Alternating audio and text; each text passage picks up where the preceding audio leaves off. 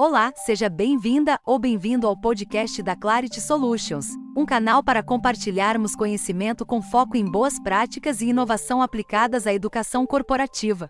Nesse episódio, vamos explorar como o podcast pode se tornar um recurso poderoso quando aplicado dentro de programas de aprendizagem online. Com a constante evolução das tecnologias digitais e da internet, nossa percepção de tempo também vem sofrendo transformações. Tudo ocorre mais rapidamente, as coisas são feitas de maneira a não se perder tempo.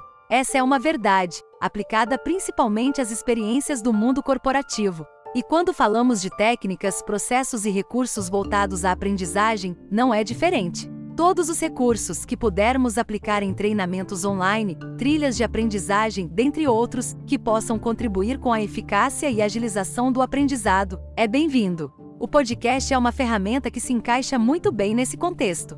Um elemento que deve ser considerado quando planejamos nossas ações educacionais online. É óbvio que não deve ser visto como um elemento solitário, solto contendo em seu bojo todo o conteúdo que desejamos transmitir, mas sim um recurso aplicado dentro de um contexto mais amplo. Vejamos a seguir exemplos do que estamos dizendo. Primeiro exemplo: a inserção de podcasts de áudio em cursos online. Vamos imaginar um curso estruturado no formato OnePage, que é um formato que pode conter dentro de si diversos tipos de objetos, dependendo do seu desenho instrucional: vídeos, textos, fotos, elementos interativos e podcasts. Aqui, além de ser uma forma interessante de diversificação de recurso mediático educacional, o podcast pode substituir, por exemplo, um vídeo. É um tipo de conteúdo que pode ser consumido pelo aprendiz no trajeto para a escola ou para o trabalho, ganhando-se tempo precioso, sem demandar dois sentidos diferentes, visão e audição para seu consumo, o que seria necessário em um vídeo.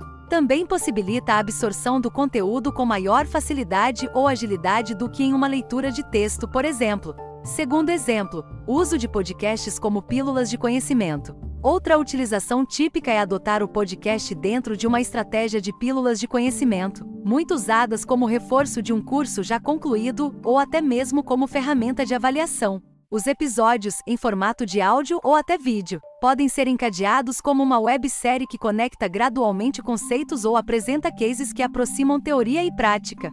Novamente, é importante pensar nessa abordagem como mais uma alternativa que pode ser agregada a outros tipos de formatos de aprendizagem, sobretudo em trilhas ou programas com maior carga horária. Abordagens típicas como storytelling, entrevistas com especialistas e cases de estudo podem se mostrar muito atrativos e efetivos nesse formato. Terceiro exemplo: podcasts como simples narradores de textos.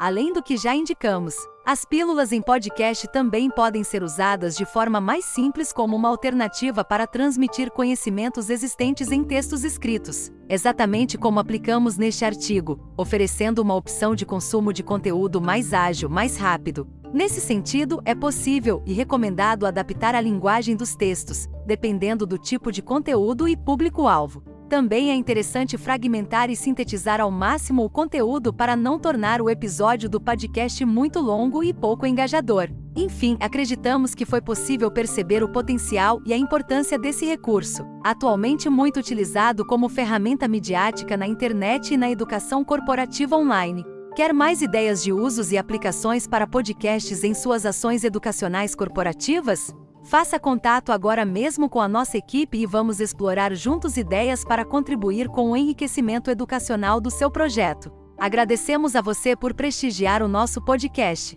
Inscreva-se no canal para acompanhar os próximos episódios e até breve.